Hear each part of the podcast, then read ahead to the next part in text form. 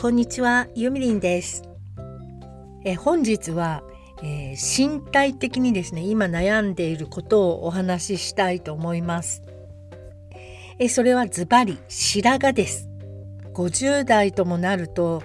やはりね、白髪がどんどん増えてくるんですよね。私の場合は40代過ぎたあたりからちらほらと出てきましてで今では結構な感じで目立つようになってきてしまい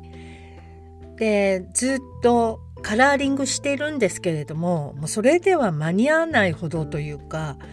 結構生え際がもう日を追うことに目立つようになってくるというかそれがすごく嫌でもう白くしちゃおうかななんて思ってたんですね。だけどその白くカラーリングをせずに真っ白にしようと思うと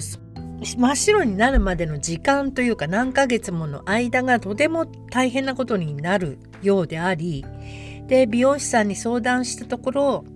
まずは徐々に徐々に髪をブリーチして明るくしていってであのシルバーというよりもベージュがかった色にしていくとすごくいい感じですよってあの相談受けてくれました。で最近やっぱりあの50代以降の人とかが昔と違っておしゃれですからね今の50代って。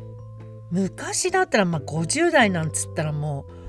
うまあおばあちゃんだと思うんですけど今ね若いです皆さん。というかなんだろう。体が健康的な人も多いと思いますし年取るのが嫌っていうわけではなくその白髪もいい具合に見えたらいいなと思ってそれをどういうふうにしたらいいんだろうということでずっとずっと悩んでいました。で今ベージュっぽいシルバーを目指して今ねだいぶ髪が明るくなっている感じです。でも意外とねあのこれいいかもっていう感じで今後どうなっていくのか楽しみです。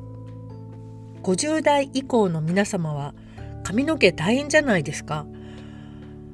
なかなかねこれはあの切実な問題だと思うんですけれどもほっぽらかすのは嫌だし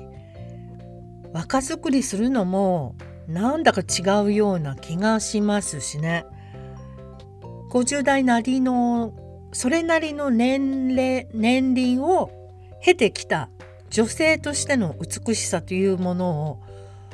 表現できたらいいななんて思います。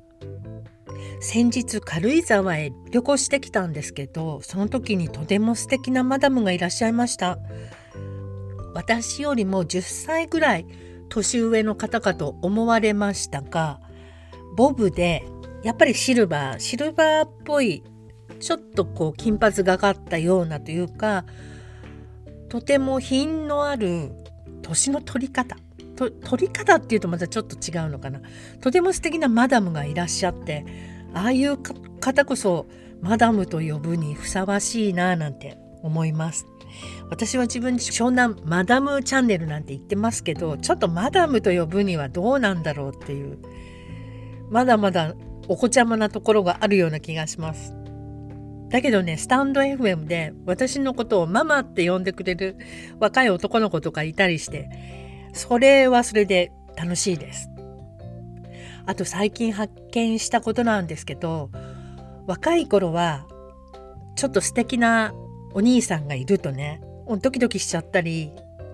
声かけるのも躊躇するような恥ずかしいなんて思ってたんですけど今はねもうもろ「いやーかわいい」とあ「あなたかっこいいわね」とか平気でそういうことが言えるようになりましてまあそれはそれでどうなのっていう意見もありますけど私としてはすっごくこれが嬉しくってしょうがないです。その恋愛対象ではなく恋愛対象みたいなちょっと何言ってるか分かんないんですけどまあねその楽しいですね好みの男の子に好きに声がかけられるっていうのが。まあ、そんなこんなで、えー、今回は白髪問題についてお話ししてみました。今ねまだちょっとあの途中なのでこれがどんな感じにベージュになっていくのかなと思って楽しみです。ということであの皆様の白髪問題などもですねあの工夫していらっしゃる方がいらっしゃったら、えっと、お便りなどいただけたら嬉しいと思います。これお便りとかってどうやって出してもらうんだろうツイッターの方で杉本由美で検索していただければ私が出てくると思いますので